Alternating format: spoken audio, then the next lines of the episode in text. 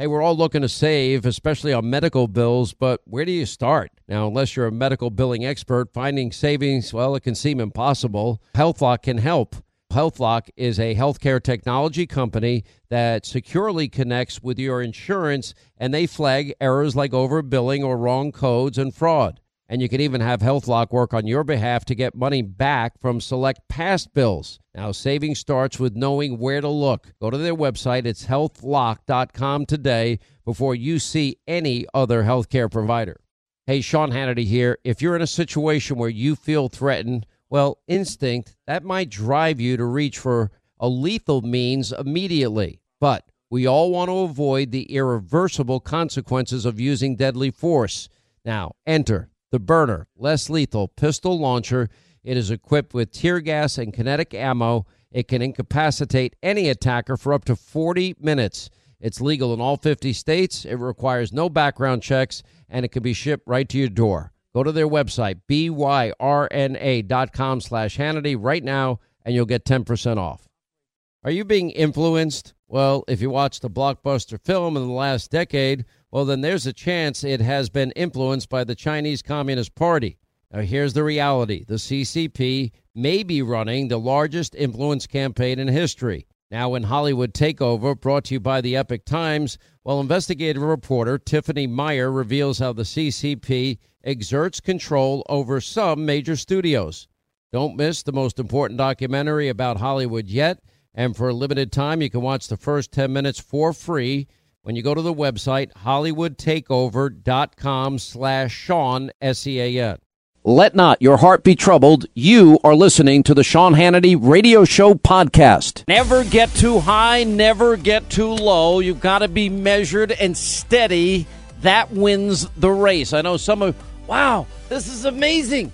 I look at these. Hannity did you see it? There's a chance. Yes trump can win the election. And i'm getting all i don't get too high I don't get too low either. I don't get excited. I just the the goal here and from here on out is to win the day and win the day every day. Not just one day, but every day. And if you do that, you will likely become Trump could be the next president of the United States. The poll numbers for him are phenomenal. There's no doubt there has been a dramatic. And by the way, this is what do you want to play? For? What is it you're trying to tell me in the middle of my opening monologue? What is it? I think you'll want to hear it. It's, it's it? our favorite pipsqueak oh, stenographer, no. Zucker's uh, oh, boot-looking Jeff friend. Zucker's uh, stenographer, unreliable Media Matters, liberal sources, the show that he does that has no rating. Why am I giving this stupid punk and pipsqueak a, a, a, a an even my a, a scintilla of my important airtime? What is it now? I don't think you should use words like that because he doesn't know what they mean. But yeah. Um, let's let me just play it for you, and then we can talk oh, about it. All right. Baskets are a popular phrase. Let's use baskets uh, for this. There's a basket of legitimate questioning about Hillary Clinton's health, and uh, some conservative commentators and media figures fit into that basket. They're right to wonder uh, about her health in some cases. But then there's this other basket a truly deplorable basket. Sean Hannity fits into it. So does Rush Limbaugh. These are people who bring up rumors and innuendo about Clinton's health and have been doing it for years. I'm not saying Hannity or Limbaugh fit into this necessarily, but they, some of these figures oh, want her to be oh, isn't sick. that cute? They He's want quoted. her to be dying. They oh, want oh, I to want her to be sick and dying. It's wishful thinking. Wishful thinking that she's sick and dying. You know, you can pull audio from this show the other day, and I said, I wish her well. And I said with Newt Gingrich yesterday, didn't I? I said, you know, some people won't believe we're sincere, but we really wish her the best. How many times do I have to say that? You know what? That is rather than admit he was wrong about her health. And guess what? The Clinton News Network was wrong about her health, and they claimed it was a conspiracy. And rather just admit, you know what, I was wrong. These guys were way ahead of the curve because we actually did research on her deep vein thrombosis, her fall, where she couldn't remember that she was even briefed by the by the State Department on cybersecurity issues. We actually looked into the health issues, put real doctors on with their analysis of what was in the public arena, and then we said, well, what do you think about it? And by asking questions that somehow is a conspiracy theory, then you have a full blown collapse. And then spinning like a top, like, oh, by the way, CNN. Can a woman ever just take a day off? Christiane Amanpour says, because the, the Clinton News Network. And then after that, which is hilarious, um, they can't just admit because uh, I actually tweeted that that pipsqueak and I said, "Well, what now, Brian? Now that she had a full-on collapse in front of the country, I'm sure it's just a conspiracy. No, I wish Hillary Clinton well. Uh, I don't wish anybody ill, but I hope she's defeated because her ideas are as bad as the ideas of Obama, which obviously Mr. Liberal Media Matters quoting Stelter and Jeff Zucker, stenographer Stelter, seem to care the most about. Now, can I finish my opening monologue, please? Now, are you done trying to get me all riled up before the program? I don't care what anybody says about me in the next 54 days. I don't care. You know what I care about? 95 million Americans suffering needlessly out of the labor force. I care about the lowest home ownership rate in 51 years thanks to Obama's liberal leftist statist policies. I'm worried about the worst recovery since the 40s the first president never to hit 3% GDP growth in his presidency. I'm worried about 12 million more Americans on food stamps. I'm worried about 8 million more in poverty. I'm worried about one in five American families without a single person working. Not one. I'm worried about men 18 to 34, their prime get it going work years, that they're either in jail or living in mommy's basement. I'm worried about more debt accumulated under this president than the previous 43 combined. So I don't really have time for pipsqueaks, and I don't have time for never Trumpers because in 54 days, we're going to have a new president of the United States elected, and we're either going to have one that gets it or one that doesn't get it. And I would prefer we elect the one that gets it. So for me, all of this is insignificant. All of these people are insignificant. You know what? Because people, Americans, our fellow Americans are suffering. And government, in large part, is responsible for that. I look, I warned everybody as loudly as I could about what a rigid, radical ideologue Obama was. I warned everybody that with his Frank Marshall Davis uh, communist indoctrination, his Alinskyite indoctrination as a disciple of Alinsky, his acorn organizing indoctrination, his black liberation theology, Reverend G.D. America, Reverend Wright indoctrination, and Bill Ayers and Bernardine Dohrn indoctrination, and his pretty crappy, you know, work record leading up to him becoming even a U.S. Senator, that he wasn't equipped for the job and that he would do great damage to the country. And lo and behold, all the numbers seem to back me up. So rather than make a mistake again, I'm trying one more time to appeal to the common sense of the American people, those that choose to listen to me, and, and try and make you realize how significant this election is going to be, what this choice comes down to, how much it will impact the future of our country. And it may be your last shot frankly. I don't know if I don't know if we get another shot. Hannity, you're selfish. No, I hate to tell you this, but I'm going to be fine. This isn't going to impact me, but this is going to impact everybody like me that starts like me in this life. That I would like to leave the country in the same shape or better than I found it. I'd like to have American men being able to work instead of having to go home and live with mommy. I'd like to not put the burden of debt on my children and grandchildren if I ever have grandchildren, if I live long enough.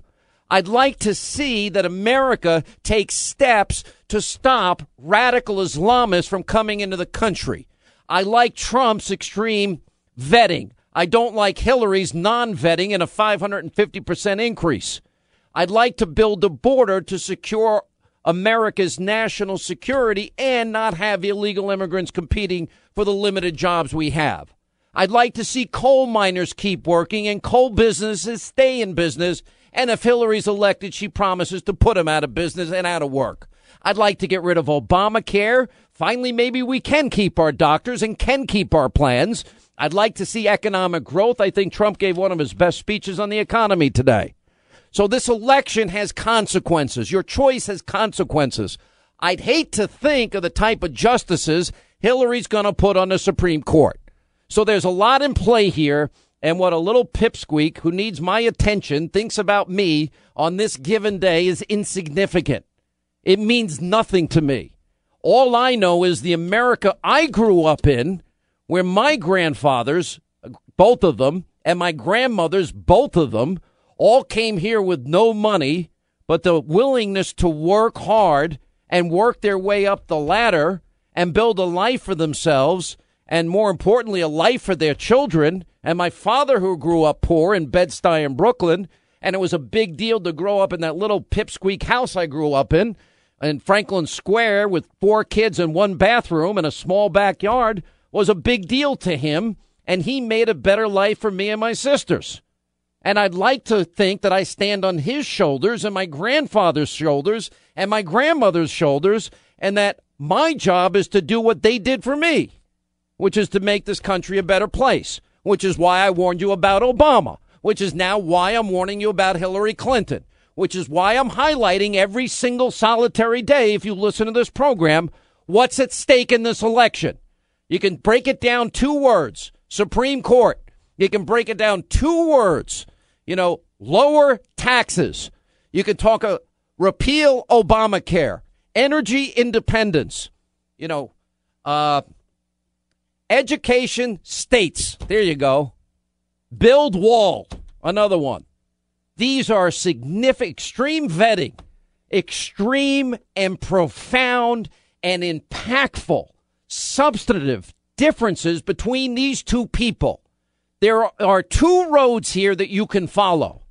There's the straight and narrow road. We have Larry Kudlow coming up later in the program. Larry Kudlow wrote a great book I've been reading it JFK and the Reagan Revolution, a secret history of American prosperity. In other words, basically everything Trump outlined in his speech is in the, the same vein as Kennedy and Reagan and lowering marginal tax rates and spurring dramatic economic growth. You factor in then the energy jobs if America makes a commitment to expand coal and fracking and drilling and nuclear technology, we can put millions of Americans to work in high paying jobs that aren't just jobs, but careers. But rather, we'd rather be dependent on the Saudis, Hillary's best friends, you know, the people that treat women like crap and kill gays and lesbians, and the ones that, you know, persecute Christians and Jews, those people that keep giving her tens and tens of millions of dollars. Yeah, they're the ones with the monopoly on the lifeblood of our economy, which is energy. There's so much at stake here. It will impact this country for generations to come. And I'm tired of petty, ignorant, self righteous idiots that are in this for whatever agenda they have. If you ask me what my agenda is, my agenda is I want the America that allowed a kid that delivered papers at 8, washed dishes at 12, was a cook at 13 and 14, a busboy at 15, a waiter at 16, a bartender at 17, and not long after that, a house painter a paper hanger, a roofer, uh, a framer, and a tile layer to actually reach a, a level of success that I frankly never even dreamed of. And what I see is the ladder that I climbed up is missing one rung after another. And it's getting to the point that my six foot frame can't reach up and grab the next rung of the ladder. So that means it's that much harder. And what I'd like to do is rebuild the rungs of the ladder. So if you are a dishwasher today, a house painter today, a, a construction worker today, that you're going to make enough money to pay for college, to find your dream so that you can pursue whatever it is, whatever talents God gave you in life. I guess God gave me one talent, a big fat mouth. And I use my big fat mouth to make a living and I use my big fat mouth to get into fights with people that are so dumb and so stupid and so ignorant that are banging their head up against the wall, supporting Hillary Clinton, saying, well, let's beat it a little harder and see if we get a different result. Because what's the definition of insanity? Doing the same dumb, idiotic, stupid thing over and over and over and over again, thinking things are going to come out differently, and they're not. Now, there's a reason that Trump is doing so well. As I told you yesterday, he's now winning in the state of Nevada, a Monmouth University poll. You got a Suffolk University poll in Ohio. He's up by three in that poll. You've got a poll showing widespread concerns. I guess I'm not the only separate basket of deplorable with Rush Limbaugh, but additionally, 41% say her health is below average or poor. That's probably a good analysis. She doesn't look healthy. Healthy people don't collapse the way she collapsed the other day. Anyway, the Real Clear Politics average is now down to one and a half. That's huge for Trump. He was down by eight just a few weeks ago. Today's LA Times tracking poll, Donald Trump is up by six. You have a CBS New York Times poll that shows Trump and Hillary tied. The New York Times is saying it. You know, there's something to it. If you look at North Carolina, that's another big, big state for, for Donald Trump. That's going to be in play. But with all the good news in the polls, I can't predict to you today that Donald Trump's going to be your next president. Anybody that says they know the outcome of this election is lying to you. It's all a guess, and they hope they turn out right so then they can say, see, I understood. The one thing I can tell you is philosophically, ideologically, Trump's plan on the economy is far superior with more predictable, better results than anything that Hillary and Obama have done or will do. That Obamacare is a failure and Trump replacing it is a good thing. I can tell you that the Supreme Court selection of an originalist over an activist judge will impact this country in deep, profound ways for generations. Energy independence will result in great jobs and also better national security. Education sent back to the states is far better than top down NEA supported Common Core.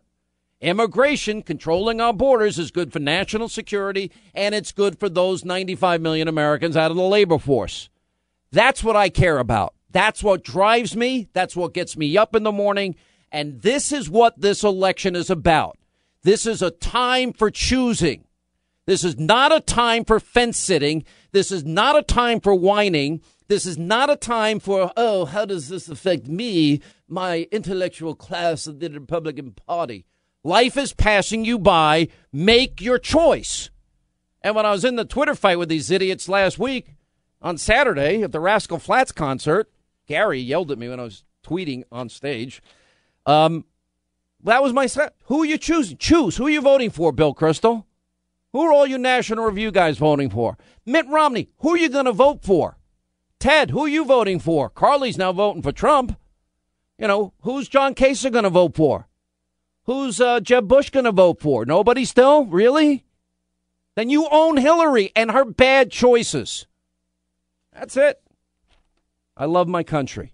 I warned you about Obama. I am warning you today. Mark this day down. I am warning you Hillary Clinton is as bad, if not worse. You've been warned. Do with that what you will. I'll be fine. Thank you very much. Will you? Baskets are a popular phrase. Let's use baskets uh, for this. There's a basket of legitimate questioning about Hillary Clinton's health.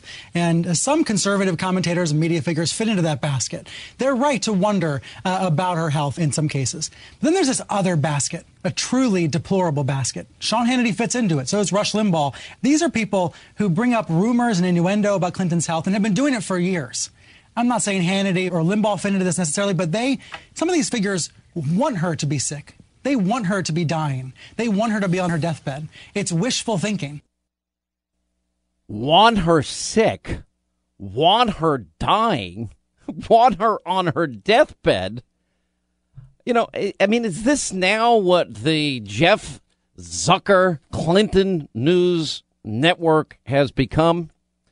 By the way, Jeff, I've heard an interesting tape with your voice on it recently. Really interesting tape.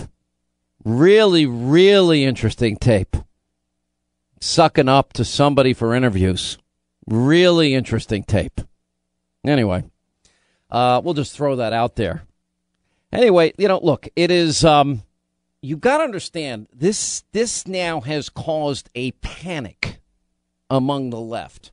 These polls are putting the left in a full fledged panic.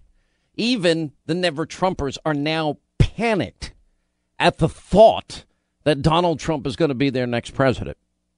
And so what this now results in is all the predictable. I'm in my own basket of deplorables. I guess it's me and Rush in the same basket of deplorables. Well, how did Levin escape this basket? How did he get out of the basket with us? He's in every other basket with us. I don't understand that. I'm going to call Levin. Yeah, I'm not in the basket. There you go. Thank me. I'll say it. Um, you know, I, by the way, I saw Levin on Saturday night. He's such a character. so much fun to hang out with. He really is. I make him do stuff that nobody else in the world can make him do. I won't tell you what I made him do, but it's pretty funny.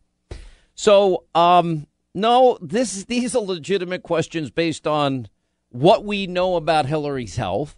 About you know, if somebody has a four and a half minute coughing fit and then another coughing fit, and then somebody collapses, and if somebody had deep vein thrombosis and venal uh, cerebral thrombosis and is on lifetime Coumadin and had told the FBI they didn't remember ever being briefed on cybersecurity because of the concussion they suffered.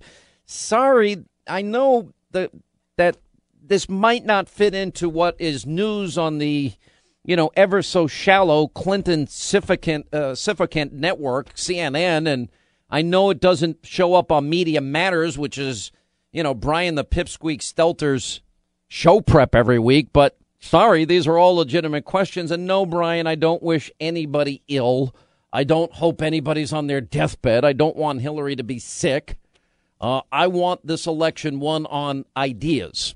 I want this election won on the idea that the last eight years, a referendum on statism and redistribution and liberalism, which she supports, has been an abysmal failure. I want this election run on a foreign policy idea that can actually say radical Islam and not bringing in unvetted refugees and actually securing our border and not depending on countries that hate us for the lifeblood of our economy, which is called energy. Oh, Hillary just took the stage. She looks so vibrant today. Wow, I'm so happy she doesn't look like she is on her deathbed. I'm so happy. Happy, happy. I mean, who would say something like that?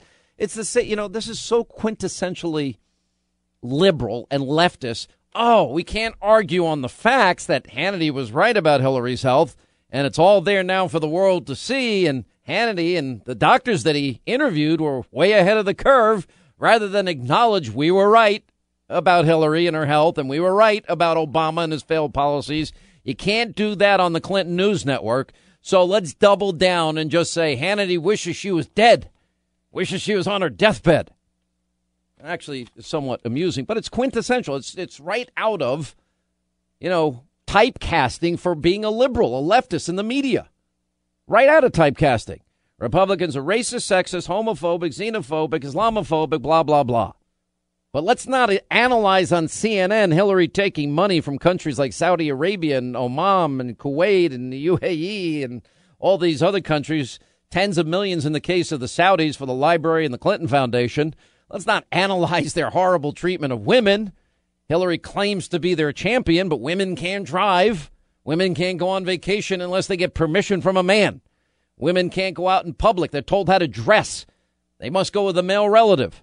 And of course, women are treated horribly. They need four male eyewitnesses in many, many Muslim countries to prove rape. And then in Saudi Arabia, gays and lesbians are killed. Oh, wait a minute, Hannah, you're against gay marriage. Okay, I don't want to change the definition of marriage, but I think it is evil and atrocious and an abomination to kill people, innocent people, gays and lesbians slaughtered just because they're gay and lesbian.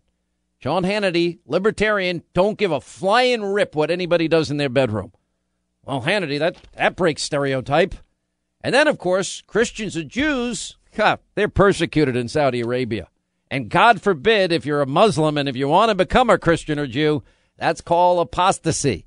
And the death for apostatism is the penalty for apostatism is the death penalty. Unbelievable. Uh, and speaking of the Clinton News Network, Jeff Zucker sucking up big time, begging.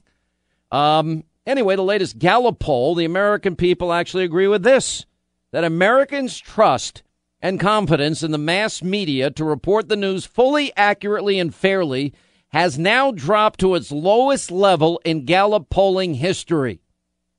Well, when I said in 2007 and 8, as I was doing CNN's job and every other media outlet's job and actually vetting the radicalism of Obama, they were ignoring it and championing him.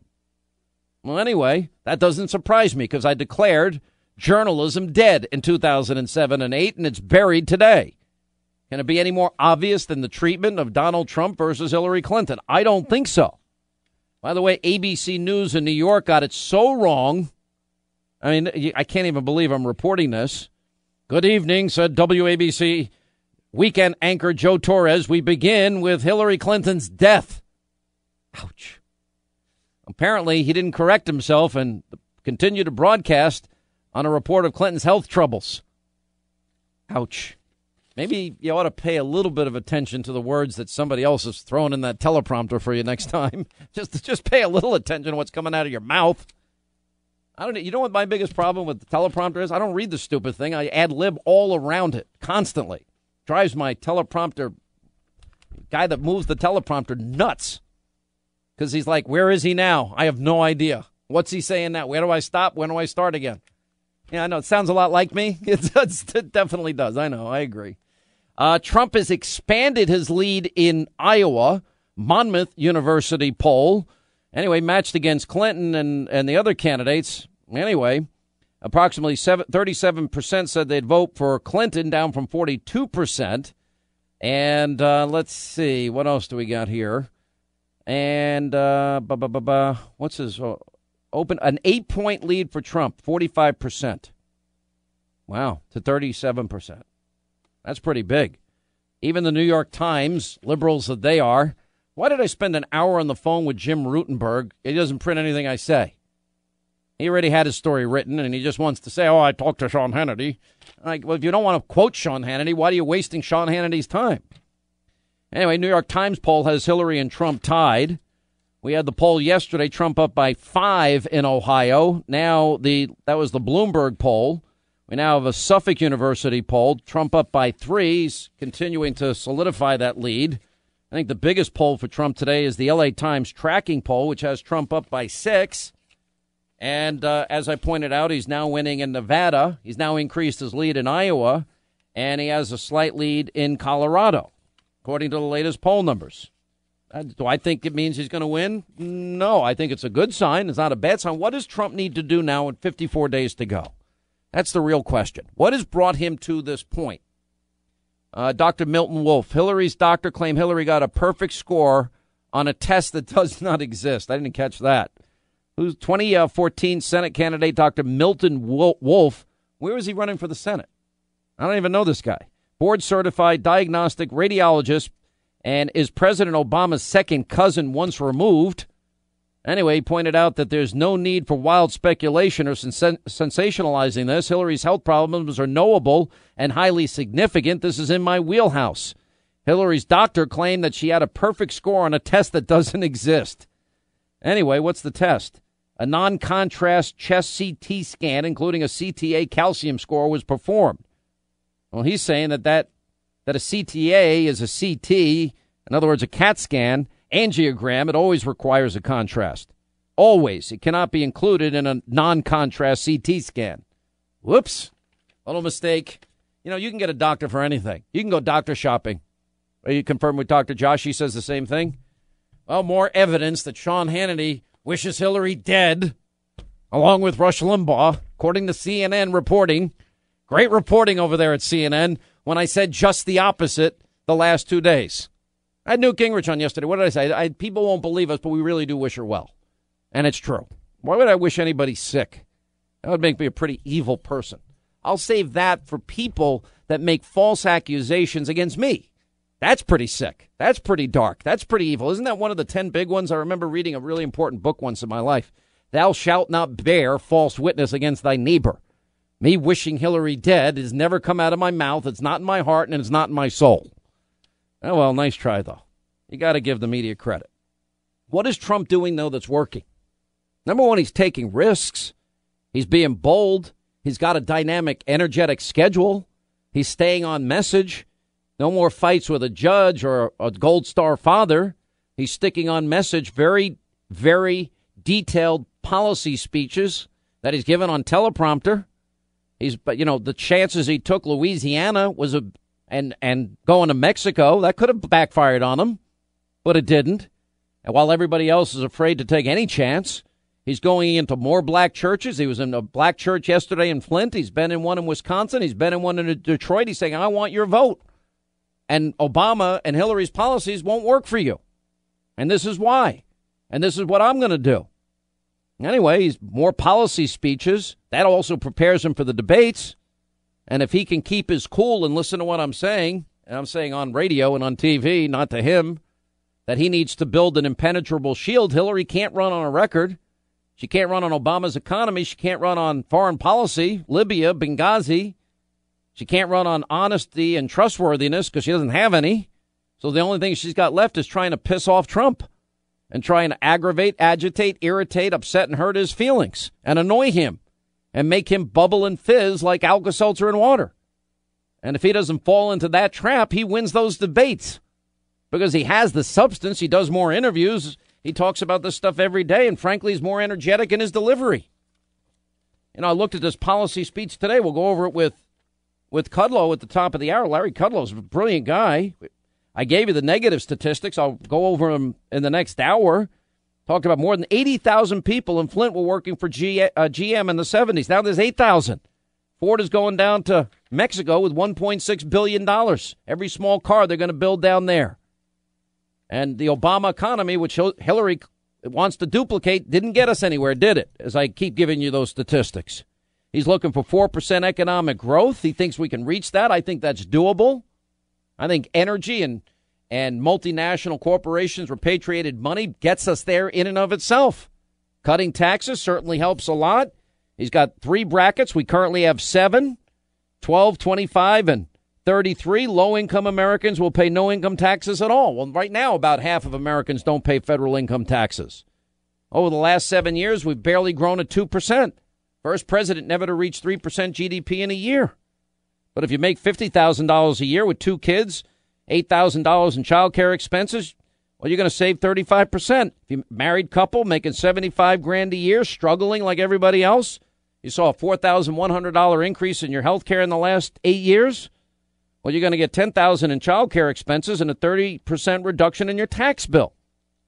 That's real money for real people.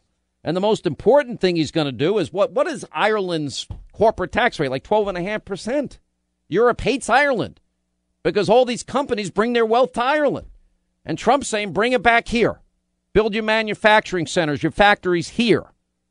He wants to bring trillions of dollars that big, business has parked overseas, tax it at just 10%, incentivize these companies to bring back the $3 trillion, maybe 5 trillion. You tax it at 10% instead of 35%. Number one, we get that tax money. And then they're going to be incentivized to create jobs in all over the place. Oh, by the way, the Ford Foundation will fund Black Lives Matter with, I guess, the profits they're making from their new plants down in Mexico. Anyway, you add up the 2015 alone, federal agencies issued over 3,300 financial rules and regulations up from 2,400 the prior year. Trump pointed out in his speech every year overregulation costs our economy $2 trillion, reduces household wealth by 15 grand. $15,000. This is real money. Heritage Foundation pointed out by 2030, Obama's energy restrictions will eliminate another half a million manufacturing jobs. Why? Because energy is the lifeblood of our economy. Unbelievable. All right, we'll get to Larry Kudlow when we get back. We also have Patrick J. Buchanan. He's got to be in the same basket as me and Rush, right? Or is it just me and Rush? What is? How do I get an apology from CNN? Should I? I would love to sue them for slander when they say, "Oh, he wants Hillary on her deathbed and dead," when I said just the opposite. I mean, I know it's hard to sue as a public figure. Pretty much, people can call you anything, and I've been called pretty much everything but I'm thinking of suing them. Maybe I'll get David Boies, my buddy, to do it. They don't have any money, so good luck with that. Ford has announced just yesterday that they're moving their small car production facilities to Mexico. And I've been talking about this a long while, and I think that's maybe one of the reasons that we're doing so well in Ohio and Michigan and lots of other places where cars and parts are involved. But to think that Ford is moving its small car division is a disgrace. It's disgraceful. It's disgraceful that our politicians allow them to get away with it. it really is. It used to be cars were made in Flint and you couldn't drink the water in Mexico. Now, cars are made in Mexico and you can't drink the water in Flint. Well, that pretty much says it all. Hour two, Sean Hannity Show, right down our toll free telephone number. You want to be a part of the program? It's 800 941 Sean if you would like to uh, join us. So, Donald Trump keeps going around the country and doing some pretty bold things. Donald Trump keeps talking about the economy and immigration and refugees and ISIS and He's given one bold policy speech after another. And pretty much all we hear out of the Clintons is Republicans are deplorable, that they're racist, sexist, homophobic, Islamophobic, xenophobic. I don't hear any solution for any of the major problems we're facing today out of Hillary Clinton, except, oh, the Obama economy is doing great. We did so good in Libya and Iraq, Afghanistan with Mohammed Morsi. We did so well with Iran and that Iranian deal, which he has been praising up and down one side and out the other. I give out this for me is the heart and soul of the economic argument for this election, and I keep saying it every day. And it's not to hear myself think, it's to make you aware of how bad redistribution, statism, socialism is for our economy and how deeply we are being hurt by this unnecessarily. Now, it's not going to hurt the Clintons. They're just going to give their two hundred and fifty to five hundred thousand dollar an hour speech. It's not going to hurt Obama when he writes a book for twenty five million dollars, and they'll all have their own security as well. It's going to hurt you. It's going to hurt your kids. It's going to hurt your grandkids. The statistics are as follow as follows. It should alarm you because this is the last eight years in America, the lowest labor participation rate now since the 1970s the worst recovery since the 1940s, the lowest home ownership rate in 51 years. 12 million more Americans are on food stamps since Obama's been uh, president. 8 million more Americans are in poverty. One in five American families don't have one single family member that has a job. Imagine that. 20% of American families, not one individual in that household works. You want to look at young kids, young men in particular, 18 to 34, one in six are either in jail or living in mommy and daddy's basement. That's how bad it is. Add to that one other little statistic. The, this president will have accumulated more debt than every other president before him, all 43 presidents before him combined. And that money is going to be pushed onto your kids and your grandkids. Anyway, here to talk about the economy. Trump's speech today, which I thought was phenomenal. Larry Kudlow is a CNBC host, former Reagan administration economist. He's written a great book. I haven't put it down since I got it JFK and the Reagan Revolution, a secret history of American prosperity. How are you? I'm great, Sean. Thanks for having me. We've been friends a long time. Uh, a lot of people don't know this history in terms of JFK and taxes. What was the top? The top rate was 92? 91. percent Okay. And Reagan, the top uh, it was 70 percent. Okay. And Reagan, throughout his presidency, dropped the top rate to 28 percent. That's right. And and Kennedy dropped it to a similar range as well. Yeah. No, Kennedy never got down there. No. The biggest deal. He was Kennedy was the first tax cutter and the first supply sider since the 1920s. A Democrat. Since the, a Democrat. Good. And since the 20s. And what he did was really radical, and it was help the economy. You know, after he was uh, tragically assassinated economic growth was about 5% a year for the next uh, six or seven years. And then when Reagan did it, and Reagan really admitted he borrowed it from JFK, another 30% tax cut. So the economy grew in America by 4 to 5% for about 20 years. So one thing's for sure tax cuts work, marginal tax rate cuts work, and incentives matter. So those statistics, is there anyone you follow the economy more closely than I do? Anything I got wrong there? No.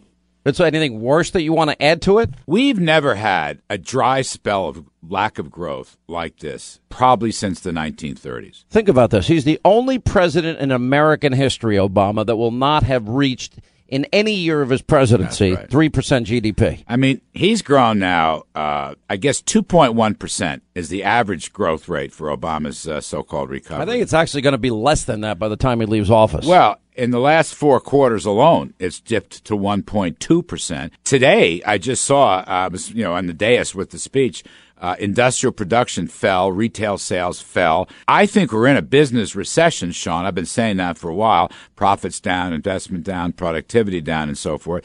And the issue is, is it going to spread to a full scale recession? It could. It could well. But in any event, we've never had this long a period of time of virtually no growth. You, well, Trump said today, and by the way, this is very attainable. As you pointed out, Reagan even hit quarters of what, 7 8% growth. Yep. Um, but his he wants to establish a national goal of 4% economic growth. Yep. Very doable. He said most of his advisors, most of his team said no. I said yes. Yeah. My pal uh, Steve Moore said we've been arguing this four to five percent growth because listen, Trump's total tax cut plan, and most especially his business tax cuts for large and small companies, probably the largest tax cut combined in American history. We're talking about, like, for example, corporate taxes. Where, in terms of the industrialized world, we're one of the highest tax nations out there. Correct? Yep. So multinational corporations, they bring their business elsewhere where yep. there's a, a, more favorable economic environment. And that means they're building their factories and manufacturing centers there, correct? That's it. So often move their headquarters there. And by the way, just allowing these multinational corporations to bring their money back. So get this, you're absolutely right. Just on that point, there's probably two and a half to three trillion dollars of cash Trillion, not billion. Trillion. Trillion. Sitting overseas because they don't want to double tax it at such a high rate in America. So Trump says, you know what? We'll bring it back at a 10% rate. His new corporate rate is going to be 15. He'll give you an even bigger discount at Bring 10 it back and invest here and build your invest manu- here. How about in Flint, Michigan, or Detroit, or Ohio, or Wisconsin, or Pennsylvania? These people are dying to get back to work. This whole country really, this whole country can be rebuilt on the backs of this kind of tax cut. And there's a lot of naysayers out there, but you know, one of the things in my book, Sean, JFK did it, worked. Reagan did it. Reagan did it, worked. So two points. Number one, don't blame me. Don't blame Art Laffer. Uh, don't blame Jack Kemp. Blame JFK, who was a Democrat, but who was right. Well, he ask, was right. It worked. But here's my question: What do you say to all of these never Trumper people? Because you've gotten the same crap as I've gotten, except I'm taking them head on. I don't know if you've noticed. Uh, you know, I, I basically pick a fight a day. You're tougher than I am. no, I just don't take their, their BS. Because if you look at his Supreme Court choices, this economic plan, we're going to reduce, uh, what, the tax code is from seven brackets to three brackets. You know, uh, no American, more than half of America won't pay any income tax at all, like we have now. So you can't argue this is very, tax- very good, by the way, very good child care program. There's a child care. Republicans don't usually do. Well, I thought it was pretty interesting because it was we've always supported here on this program. I think you have two healthcare savings accounts. Yeah. Oh, yes. These Absolutely. are child care savings That's right. accounts. That's right. On the end, I think we'll actually save money if I if my math is right. Um, but he talks about a married couple earning fifty grand a year, two kids, eight thousand dollars in child care spe- expenses, so will save thirty five percent of their current bill. Family seventy five grand a year, two kids, ten thousand in child care, they'll get a thirty percent reduction. You can't argue this is tax cuts for the wealthy. That's right. This is tax cuts for job creation. And don't forget, speaking of tax cuts for the wealthy, he's going to 15% for small business, LLCs, sole proprietorships, S corps. That's the small business component. We've never done that before. So if Hillary runs around saying tax cuts for the rich, tax cuts for the rich corporations, tax stock transactions, tax capital gains. I think she's slitting her throat on this because Trump has outfoxed her. You want to raise wages? Okay, you want to wage middle income wage earners. Give them more after tax income, slash business taxes. Okay. They are the biggest beneficiary offering, of that. He wants to reduce the business tax rate to 15% down from what, 35%? Really 40. Uh, really 40. You're right, actually. 40%, more, uh, uh, which is massive. What would that mean and where would that place us in terms of the industrialized world in terms of corporate rates? Very near the bottom, in other words, you want to be. And I, we want to incentivize corporations to do work, their business here. Ireland's at 12 and a half. God bless them. They're absolutely right. By the EU's EU bureaucrats started picking on Ireland. Ireland said, no way, we're keeping our low rate. Trump's basically in that camp. Trump was for Brexit because he thought the Brits could have lower taxes if they yeah. pulled out of the EU. He was absolutely right, right, about yeah. that. I made the same car- argument. So this is really going to benefit the wage earners. That's the point I'm trying to make. The, the rich already have money. That's not the issue. Why penalize success for anybody? But he is directly attacking the argument. He is helping small business men and women by getting that rate down to 15%. You know, one of the things that I would love to see happen in this country is I'd like to see Americans get back to work. And I think we can be a great country again. Do you know that Obama took in $20 trillion so far as president and he spent 30?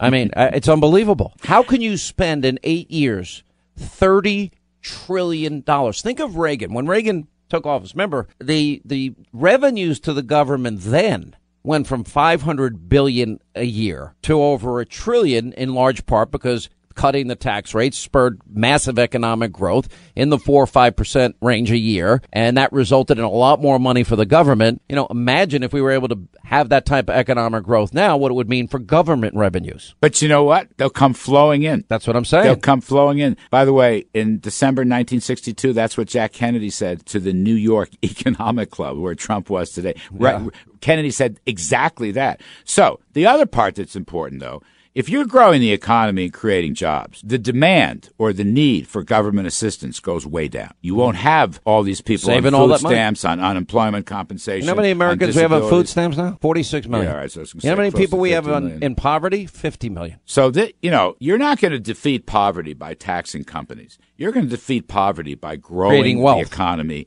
creating wealth. How big a component? I, you know, Hillary says she wants to put coal miners out of work, mm. coal companies out of business. How big a component is drilling, fracking, um, and all the other she wants to put drilling. She wants to put natural gas out of business. She wants to put all fossil fuels out of business. She wants to stop fracking. She's basically said to uh, uh, these audiences that by the time we get through with federal, state, and local regulations, they won't be able to frack. Now, that would damage, Sean, America's number one manufacturing industry and probably the only real growth component of our economy in the last 10 years, and she would wipe it out. Now, that is insanity. That's the definition it, of insanity. It's great for national security because then all these countries, well, that donate so much money to her, they won't hate, that hate our guts. Those people will be out of business. Will be energy independent. It's the lifeblood of our economy and every economy. We probably can help out uh, Western Europe as well. You really damage Russia. Well, you damage really, Russia because really damage Iran. If if Vladimir Putin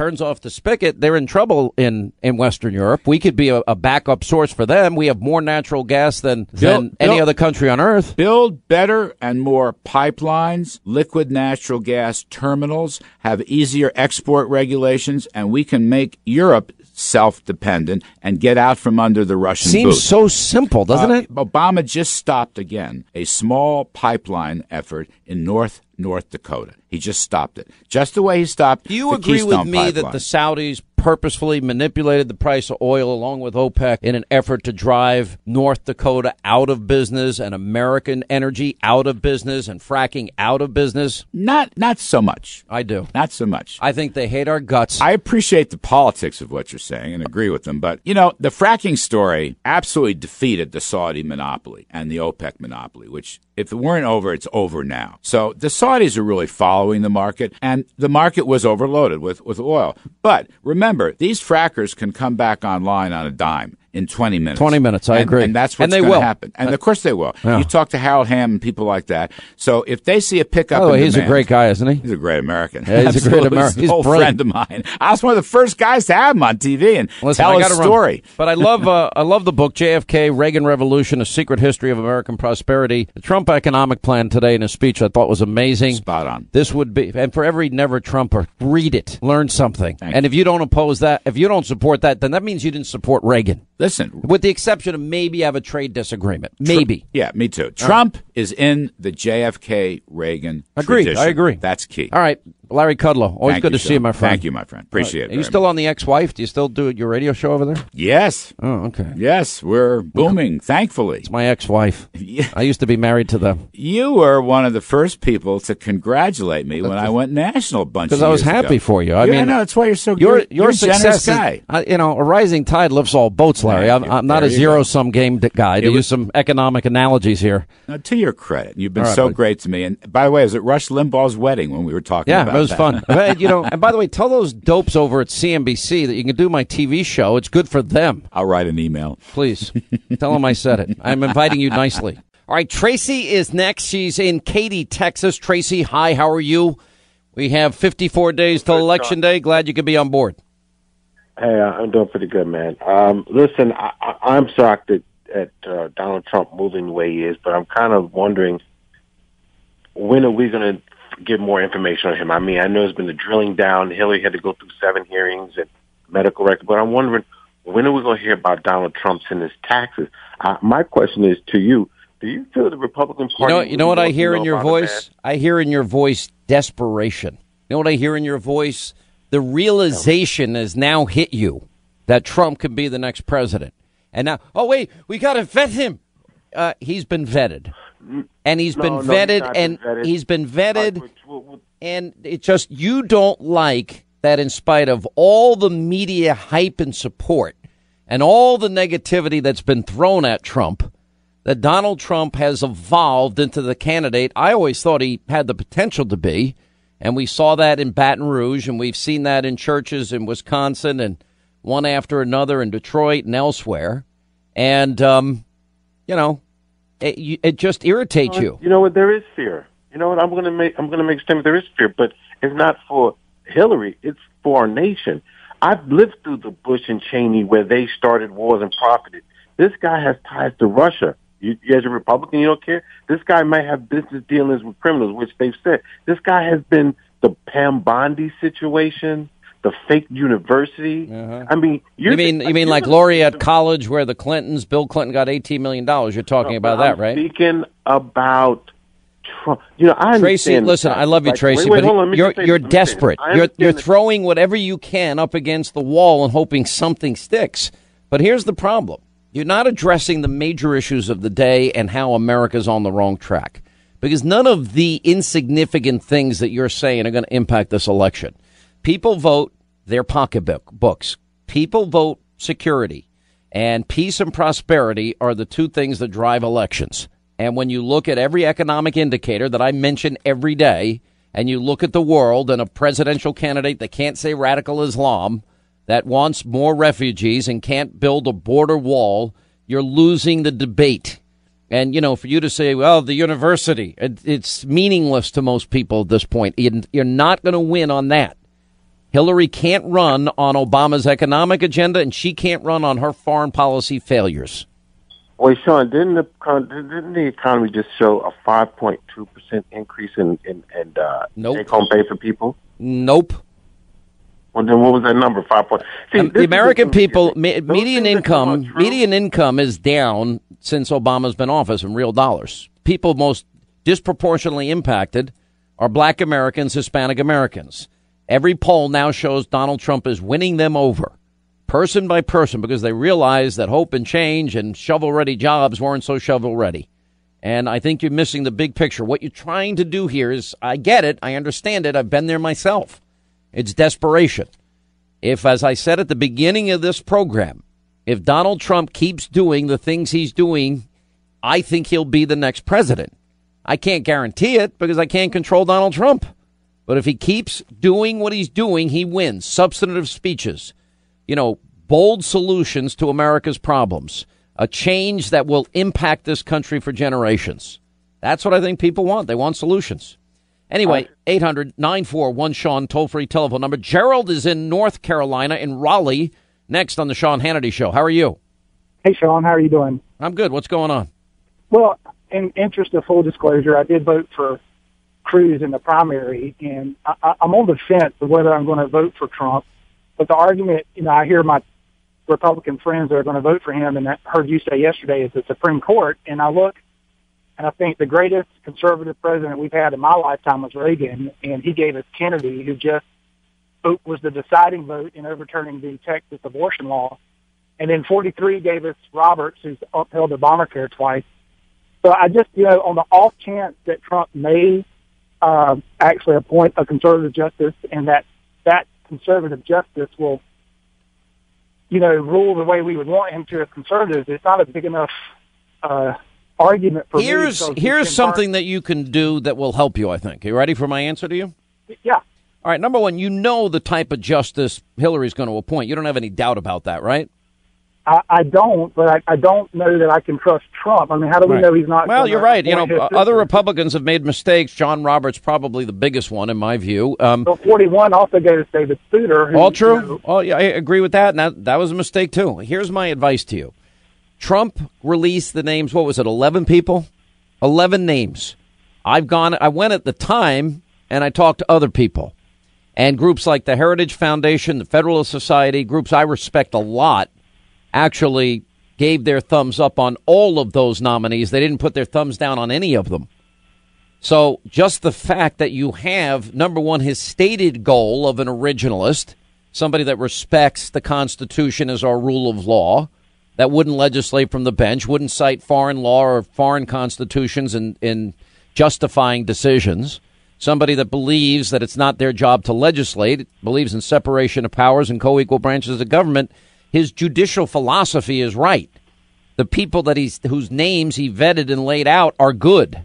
So your odds are infinitely higher with him. So I would suggest you, you spend a little time, go to the Federalist Society, go to the Heritage Foundation, see what they have written up on these people. I can do it myself. I just I, I did it at the time and discussed well, it at the I, time. I've done that, Sean, and you know it's just you know if, if we got burnt with Reagan, I, I don't know how we. Listen, I can't. If you're asking me to give you a one thousand percent guarantee on anything, I can't. Well, I know Number one, that, I'm not the. I'm, I'm supporting somebody that is making promises, and that's why I said to all the Never Trump people, you own Hillary because you're enabling and supporting her and sabotaging Trump. And I said, hold me accountable. I'm a person that believes in accountability. Hold me accountable. If Trump doesn't do the things he's told me over and over again he would do, you know, blame me for believing him. That's fine. Well, don't you think, though, with the legislation he was proposing yesterday with child care, that that's sort of a red flag for me. I mean, that's social engineering at its worst. We're going to reward I, I, group of people. What what if we have conservatives punish another group of people for the for behavior?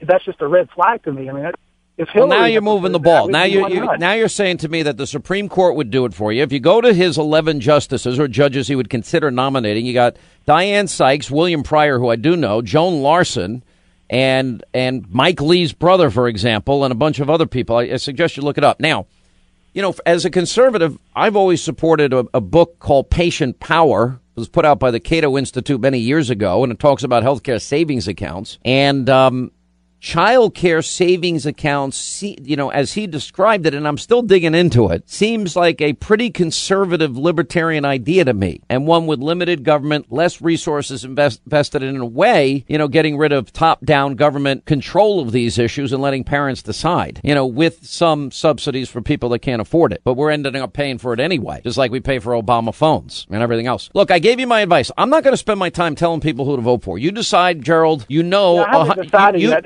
Here's the final thing I'll say to you. The final thing I have to say is you know everything she's going to do. You know she's got a an Obama economy coming your way. You know she's got Obamacare becoming and remaining the law of the land. You know that she's got a 550% increase in refugees. You know that she'll never build a wall and secure our borders.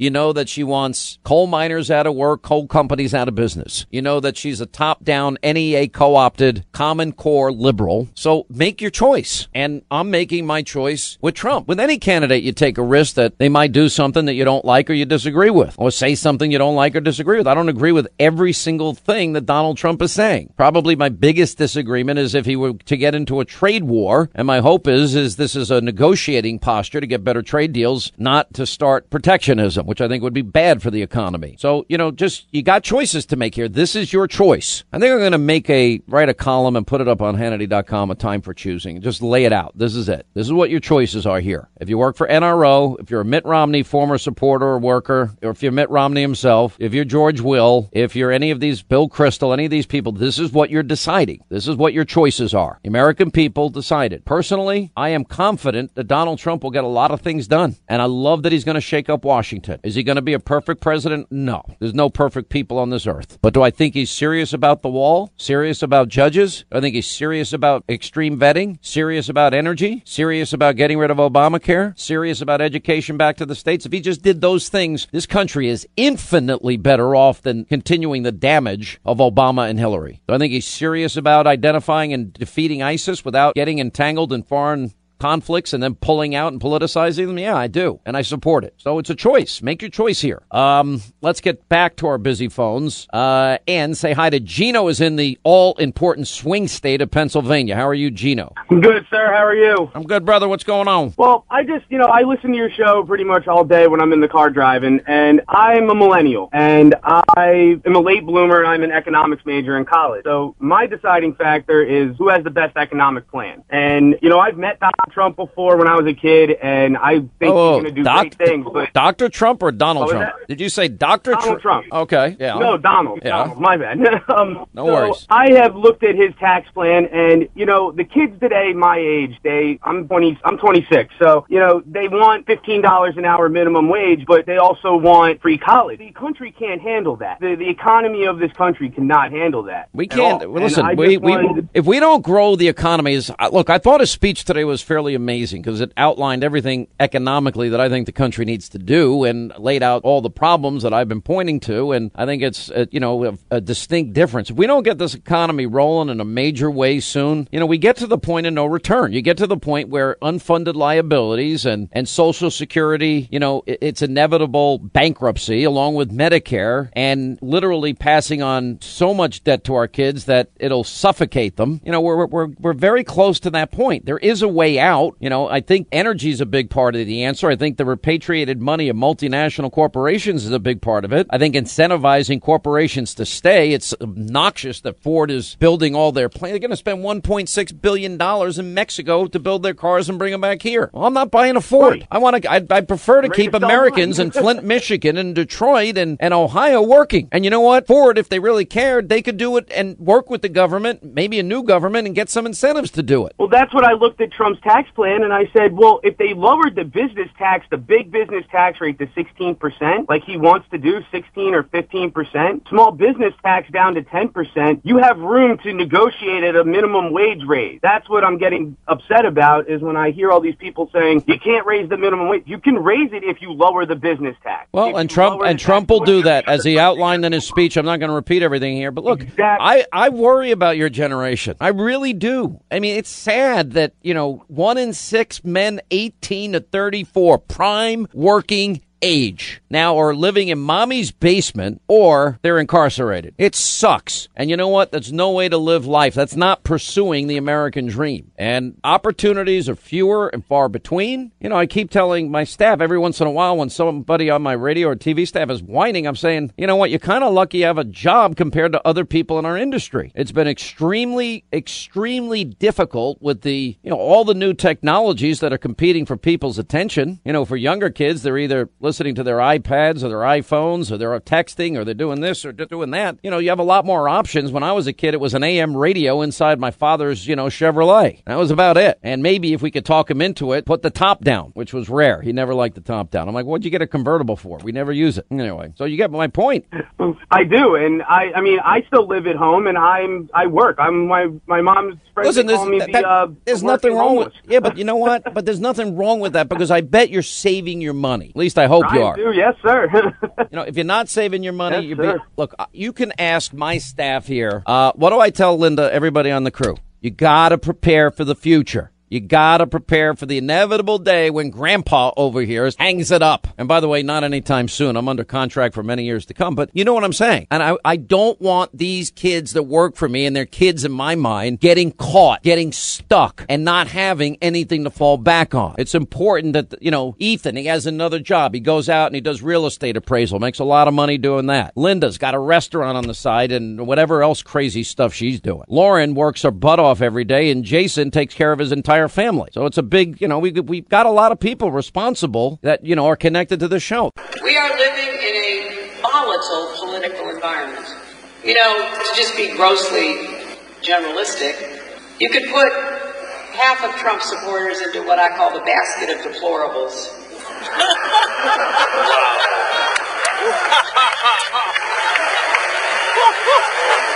Racist, sexist, homophobic, xenophobic, Islamophobic, you name it. And unfortunately, there are people like that. And he has lifted them up. He has given voice to their websites that used to only have 11,000 people, now have 11 million. He tweets and retweets. They're offensive, hateful, mean-spirited rhetoric. Now, some of those folks they are irredeemable, but thankfully they are not America. Hey guys. Hi. Hi. Welcome How, back to Stronger Together. How are you doing? How are you I am doing? doing I'm doing great. Thank you so much. And um, I think uh, Jen and Nick have uh, suggested we do an actual uh, avail on the next lake, if that's okay. So we'll get to North Carolina, we'll do the speech, and then we'll get back on, and you know, then we can uh, answer questions and uh, go from there. You might want to do it. Um, I'll talk about that later too.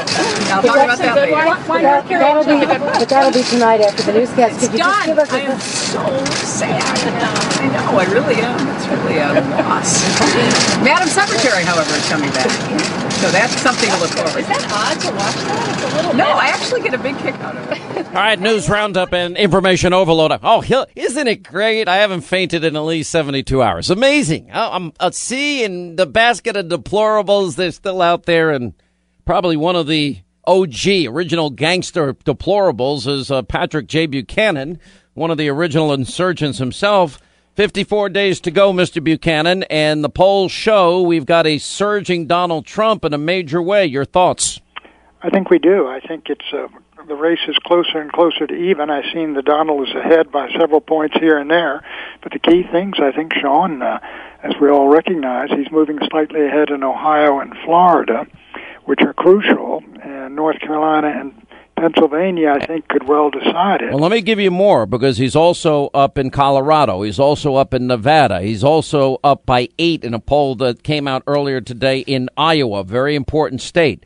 Uh, North Carolina, he's up by three. And, you know, again, there's now three polls that show him up in Ohio. And the LA Times poll nationally has him up by six. This is not a, a this is not a minor shift. It seems it's like not, late deciders are going for him.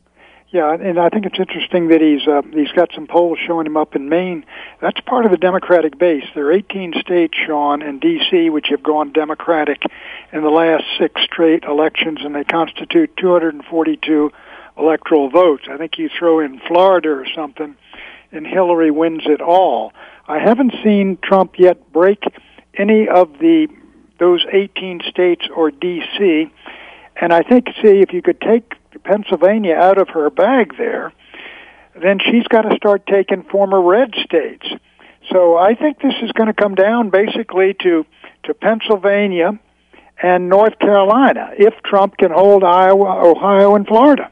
Well, I agree. And by the way, not an easy task. I mean, the Electoral College for a Republican is very difficult because you start out without California, Oregon, or Washington. You start out without New York and New Jersey and without Illinois, and you've got yourself a hell of an uphill battle. Sure, you start the of those 18 states I mentioned, four are in the seven mega states. That's New York, Pennsylvania, Illinois, and California. Those are four of the top seven states in terms of electoral votes, and normally they're all ceded basically to the Democrat, and Republicans fight for Ohio and Florida and only have locked up Texas. Yeah, I mean it's and well, and most of the South, but they just don't have the electoral college clout that uh, California does. I mean, it's such a big prize. Well, you know, in the old days, in the Nixon days, is what we did was we brought across the entire Confederacy, all 11 states of the Confederacy that had gone 11 to 0 all six times for Woodrow Wilson and Franklin Delano Roosevelt. And we brought them across by rem- still maintaining commitment to the Civil Rights Acts, all of which Nixon had supported. Well, I mean, you go across the South, I think that holds. I think you're most the of problem the. is Virginia, Sean.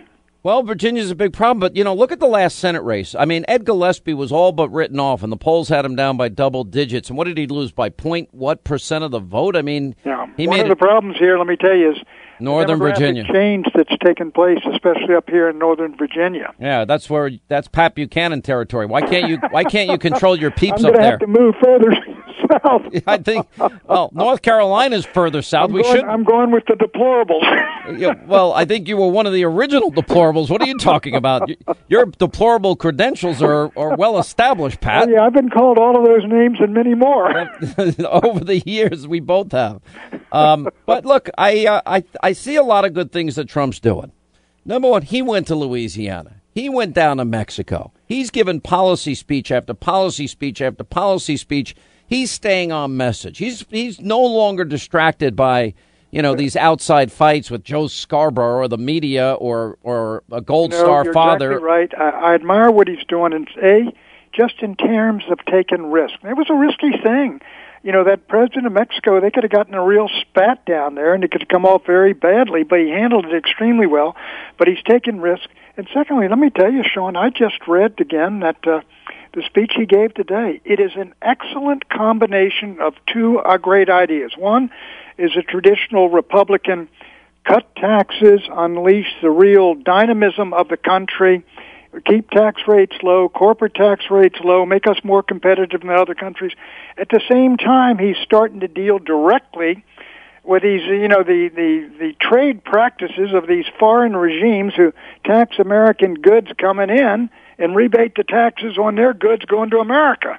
Look, I think the message was look, I, this is what frustrates me about some of these never Trumper people. I mean, uh, look at the agenda. We have a list of 11 justices he'd appoint to the Supreme Court. I agree with him. I think he is being prudent by listening to our top national security officials with extreme vetting of refugees. Hillary, you know, supports a 550% increase. I think conservatives have always believed that we should build a wall and secure our borders. He's talking about energy independence at the same time. Simultaneously, Hillary's talking about putting coal companies out of business, coal workers you know, out of work. On these issues, we've got real clarity. What I mean, whatever you say, everybody knows they're arguing about what the wall means and these other things mean is no amnesty. We are going to secure the border. People who break laws are not going to benefit from breaking laws. We're going to do that. We're going to terminate these trade deals and negotiate new ones. We're going to stay out of any a lot of these unnecessary wars we get into, we can't get out of, or can't win or end. And so he's saying all of these things, and in here, I notice even uh, uh, what do you call it? He says the the the American system. He's talking about the American. You know, Sean, that harkens back to Henry Clay. These guys that built this country, the economic nationalists from Hamilton to Clay to Lincoln to T.R. and all the others I mean, he's his writers and he are getting versed in the real history of the country. Do you think the Republican Party will ever be the same? Because I think that listen, you know, you know, I'm usually a pessimist, but I do believe this: if the establishment Republican will realize that, look, the old Bush Republicanism is dead. The, the free trade area is dead. Globalism and internationalism are temporarily dead. Bush 1, Bush 2 may have tried it. It didn't work.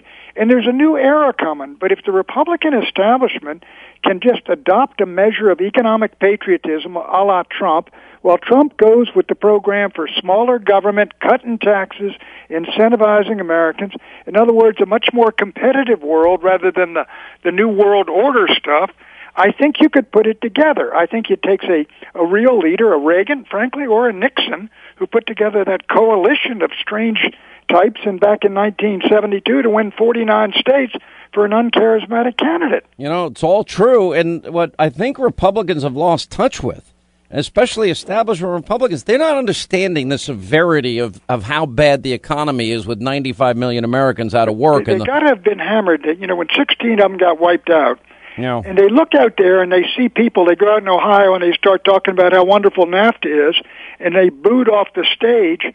They got to wake up and say, "Did it work? What we promised them?"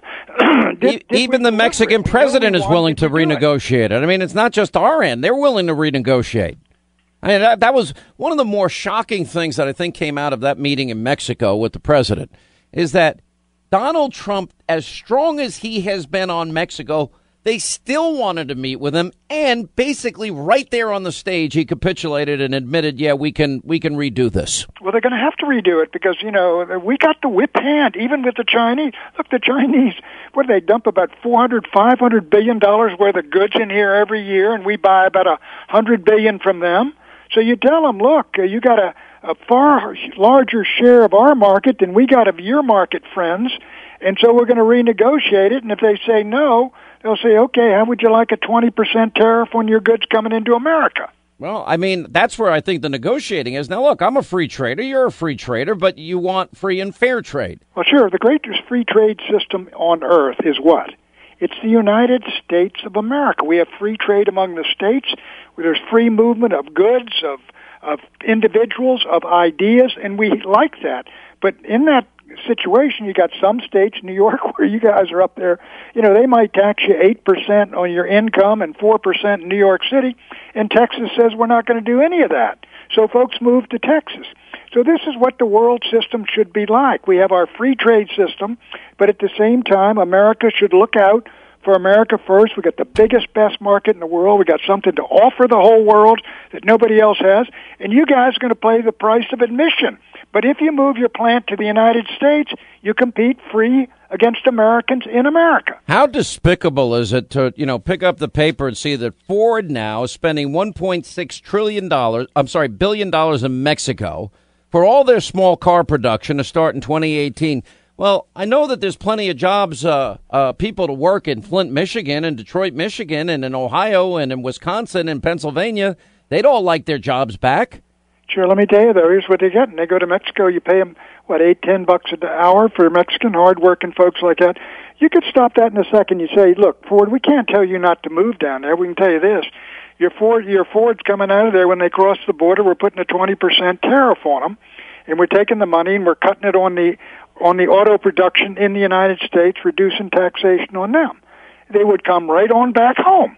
The well, inversions worldwide. I mean, if you take a look at Trump's coming to 15% corporate tax, I think that's good. I would eliminate it on small businesses so you can create them. In, in the United States, use your tariff revenue to cut taxes on corporations in the USA. Listen, I think the saving American jobs is resonating. Look, the statistics I give them out every day, Pat. You know what? Because I, it's not because I want to hear myself think or talk. You have seven, 95 million Americans out of the labor force, worse since the 70s. You got the lowest home ownership rate in 51 years, the worst recovery in since the 40s. You got 12 million more Americans on food stamps, 8 million more in poverty, and we've got a doubling of our national debt, a president that accumulated more debt than every other president before him combined. One in five American families don't have a single person in the workforce. Now, saying that you're going to bring jobs back to America is resonating. If sure. the Republican Party doesn't understand that cheap labor for their rich corporate buddies isn't going to fly anymore, that's their problem. No, it is it is their problem, but they, I mean, they also got to realize. Well, why are they, they so? Why are they so anti-Trump? they recommended. Well, why are they so anti-Trump? Why are these guys well, sabotaging well, Trump? Trump, I think, for obviously, look, personal reasons. He he beat him to a pulp. I mean, well, that's true. Little Marco and Lyin' Ted, and you know the whole gang. Okay, but you know what? So what? That's politics. That's politics. You know, right, this is not beanball. Some of them see you got guys like Paul Ryan, you know, who a principled guy, but they represent this free trade ideology, and it is a religious belief with them. You can't even argue. Show them the evidence. I'm say, for free trade. I'm just for fair trade. Well, the point is, you look when you say you cannot have open border free trade between the United States, where you got say people average say twenty twenty five an hour, and guys that average five dollars an hour, because all your factories will go to Mexico. They're going to go there. They're going. Ford's going there not because they hate the United States, but because they can produce cars or assemble cars more cheaply there than they can here. And if you want to keep the highest wages in the world, which we want, then you got to protect the American labor and you got to protect American factories, and you can do it by putting a surcharge on goods made with cheap labor and in, in rotten environments. All right, Patrick J. Buchanan, thank you, sir. Okay, you take it easy, my friend. By friend. the way, you deplorable that you are. All right. whole lot. We're going to need a bigger basket.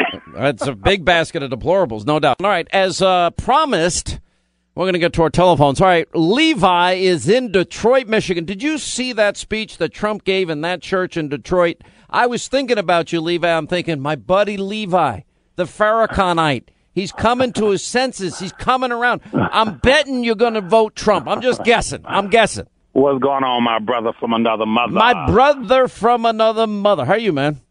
Uh, just finding you, sir. Finding you. Hopefully, all is well with you. Let me say this: that for one, uh, when I saw uh, Mr. Trump uh, asked to to stick to the script and basically was, you know, in a sense, uh, outed from the church a little bit. I didn't agree with that because I'm a proponent of free speech. I am, you know, I'm probably the most pro-black person that anyone could ever meet. I'm a community activist in Detroit. By the way, I'm a am, I'm a pro everybody person. Can I be a pro everybody person? I like. I want everybody yeah. to do it. I want Levi to Levi. I want you to kick some serious ass in life, make some money, take care of your family, your friends, be successful, be happy, pursue your dreams. Why would I, if I have a soul, why would I want anything less for anybody else? Well, I, I agree with you, but I would liken it to a doctor. When a doctor walks through a hospital, that doctor is pro human beings. He's pro for he's for all humans. However, those who are laying in the bed sick are the ones that he devotes most of his time and attention to. And no one can deny the fact that African Americans in this country are indeed the most dysfunctionally dysfunctional socially, economically. Hey, listen, Levi. Uh, listen, under Obama, not under Bush Black Americans, a 58% increase in black Americans on food stamps, a 20% increase black Americans out of the labor force. You can't blame Republicans for that. Blame the guy you voted for twice, not once, but twice. And I agree. And by the that. way, and, and you got- can now you should say Hannity. I know I was wrong, and you were right about Obama. You're right about statism. You're right about Alinskyism. You're right about socialism. You're right about redistribution, and you're right about a Democratic Party that wants to keep Americans dependent on them. Go ahead, say it. Say Hannity, I'm you were right.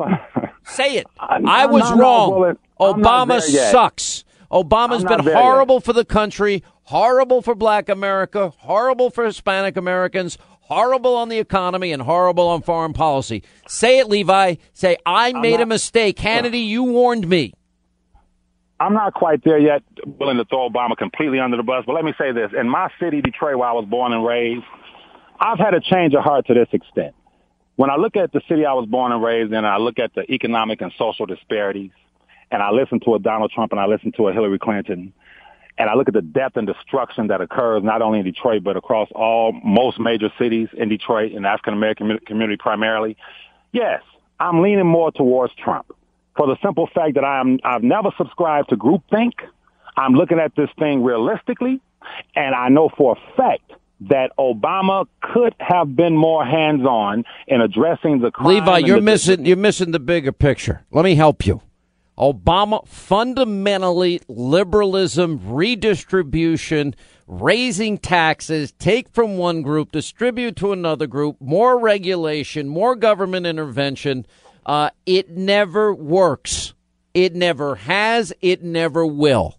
And in a country this size with so many people out of work, the lowest home ownership rate in 51 years, the worst recovery since the 40s, uh, millions and millions more in poverty and on food stamps, and one in five American families, nobody's working.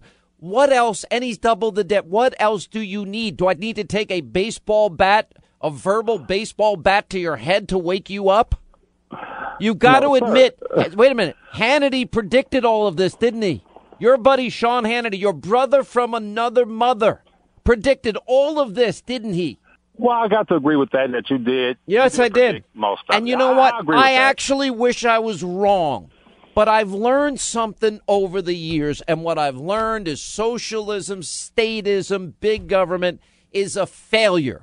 And it's failed you again. How many times do we have to experiment with something that we know predictably can tell you is going to fail? I agree with you to that extent. However, like I said, I th- as you know, I see things through the prism of race and I see things through the prism of black and white in America.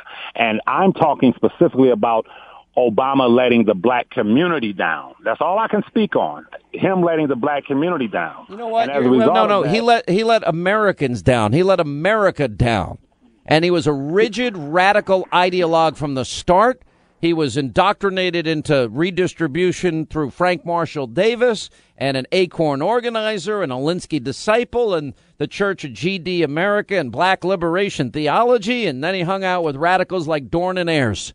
And he didn't accomplish a damn thing while he was uh, while he was a state senator or anything at any other point in his career. And he wasn't qualified for the job, and he never learned on the job.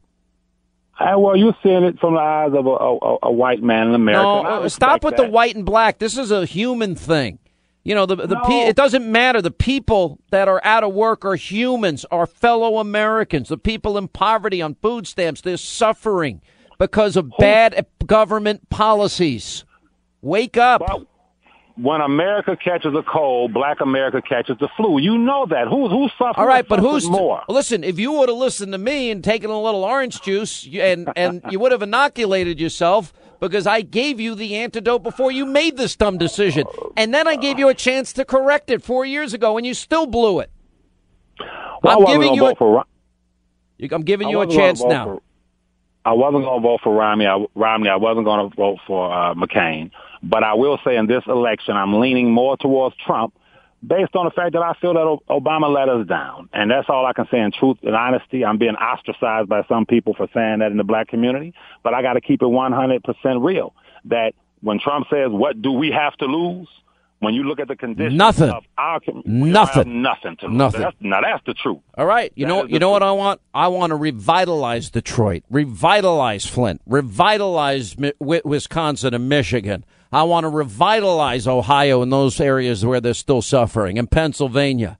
And you know what? We can do it, but you know this might be our last shot. I, I don't have a lot of confidence. If we blow this election in 54 days, don't come crying here on this program. AJ in Houston wants to talk to you quick, Levi. AJ, what's going on, baby? Big time Sean Hannity. Hey, how you doing, Mr. Levi? Hi, what's going on, my brother AJ? How are you, sir? Oh, Mr. Levi. You know, I was with Sean Hannity when he was trying to warn you. You know, I've been in Detroit since 1967 when they burnt it up.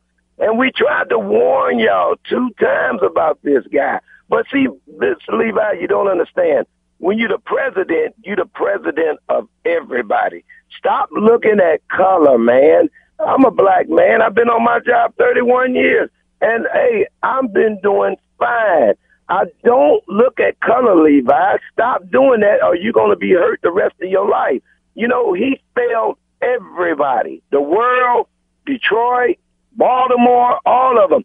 And, you know, the rest of them ain't did nothing just as well. But the thing of it is, you keep, I call them the white liberals like George Soros and them. They want to keep you divided. And the regular white folks got caught into that deal with Obama because he used his color. Levi, the man lied to you. Chevrolet jobs. There was no Chevrolet jobs.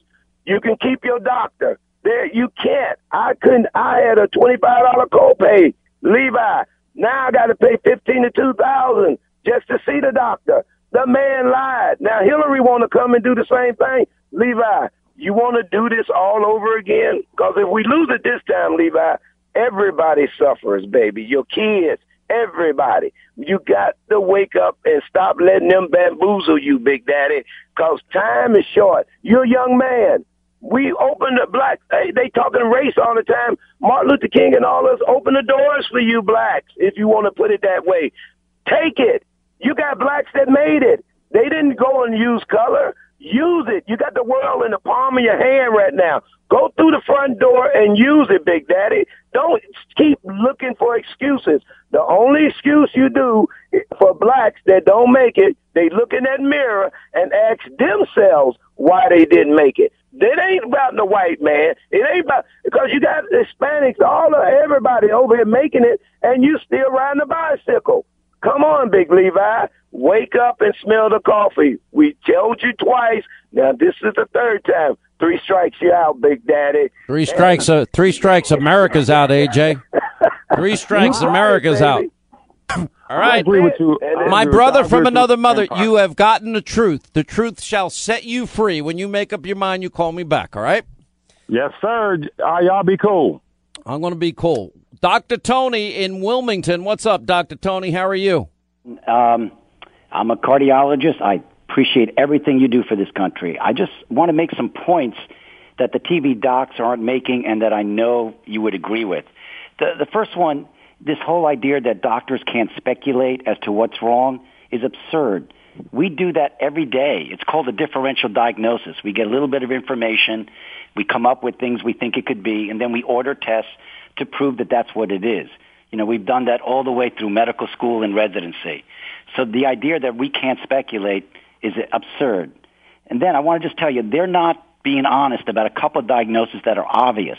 As a cardiologist, Mrs. Clinton is passing out. She has something called orthostasis, where her blood pressure is low, and that just means is it a cardiac event or is it a neurological event? And as a cardiologist, I've seen people pass out for 36 years, and she does not have a cardiac cause to this problem.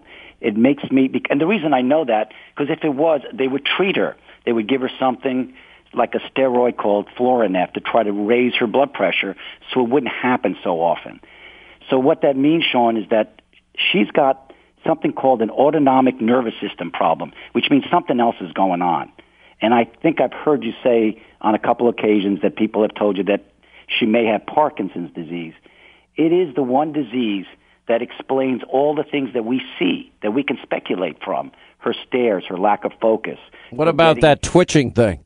The twitching, the, the thing that looks like a petite mal seizure, like a little seizure activity. Her unsteadiness, where Joe Biden had to hold her up. All of these things, to me, mean they may be hiding a diagnosis of a Parkinson-like syndrome or disease where either it's the disease itself or the medicines that after a number of years, these dopamine agonists actually cause these symptoms. And the reason I'm calling is I'm upset that doctors aren't out there saying this is dangerous. To have somebody on Coumadin who has a neurological component to her passing out means in the middle of the night when she gets that 3 a.m. call, she can get up, fall, bleed, be incapacitated, and not be able to take care of her duties as president. Uh, you know what the like, problem is? is Dr. Tony, we're never going to know the truth. You want to know why? Because she never tells the truth. She's never transparent. She's never honest. I, I don't trust a word that she says. I don't believe her. I don't believe the doctor that is probably a huge supporter of hers. I just don't. I, I, think. I think. I, right, think look, if I want to get an enabler doctor, I can get an enabler doctor. You know what? My doctor is not an enabler. My doctor tells me he's going to do it his way and only his way, and he doesn't care what I want. And I said to him one time, you know, why don't you give me some Ambien for sleep? He goes, how about I don't? He goes, I said, you know, I, I said, why not? He goes, because you don't need it. If you're sleepy, you'll pass out. That's what he said to me. Well, doctors are being more passive in the last five to ten years. Oh, listen, I I, I know somebody that goes in and get the, they get a pimple taken off, and they're given you know fifty uh, oxycontins for crying out loud. And then we wonder why everyone's getting addicted to you know oxycontin and Vicodin and Percocet. It's ridiculous. Yeah, well, you're right. That's a that's a whole nother issue. But I'm telling you, we know she doesn't have a cardiac cause to her passing out. There is a neurological component. They're holding back something. It disqualifies her while she's on chronic. They said lifelong Coumadin. So to me, if I was a doctor having to clear a pilot, you got to do a thallium, a type of stress test. And if he has heart disease, I do a th- I do a thallium stress test once a year. My doctor makes me once right. a year, once every two years max. And if it's once every two years, he gets what you deal with. Yeah, well, look, I mean, look, I, yeah, I've got mild high blood pressure and a little bit of cholesterol issues, but it's really low because I take medicine. And that's what medicines are for. Those evil pharmaceutical companies, I should refer to them as liberals refer to them. Anyway, appreciate your call. Hey, Sean Hannity here. If you're in a situation where you feel threatened, well, instinct, that might drive you to reach for a lethal means immediately. But we all want to avoid the irreversible consequences of using deadly force. Now, enter the Byrna, less lethal pistol launcher. It is equipped with tear gas and kinetic ammo. It can incapacitate any attacker for up to 40 minutes. It's legal in all 50 states. It requires no background checks, and it can be shipped right to your door. Go to their website, byrna.com slash Hannity right now, and you'll get 10% off. Hollywood is under siege from an external force. Now, the same Hollywood that sold the American dream, they are now making nightmares a reality. Many major films make choices to appease the Chinese Communist Party to be distributed in China.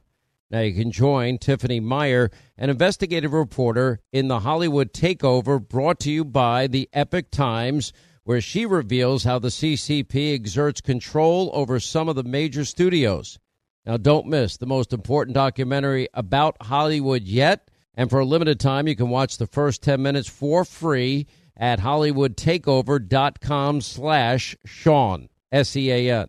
Hey, warmer days remind us of fond summer memories. Now you can make those moments year round with the Michael Phelps Swim Spa by our friends at Master Spas, and that combines the leisure of a hot tub with the exercise benefits of a pool. Now, Master Spa's technology is incredible with LED lighting, beautiful waterfalls, and those super powerful water jets installed in just one day. You're going to love it. Proudly made in America. Use the promo code Hannity in the upper right hand corner. That's masterspas.com for up to $1,000 off. You can exercise, relax, recover with the only hot tub and swim spa brand I trust, masterspas.com.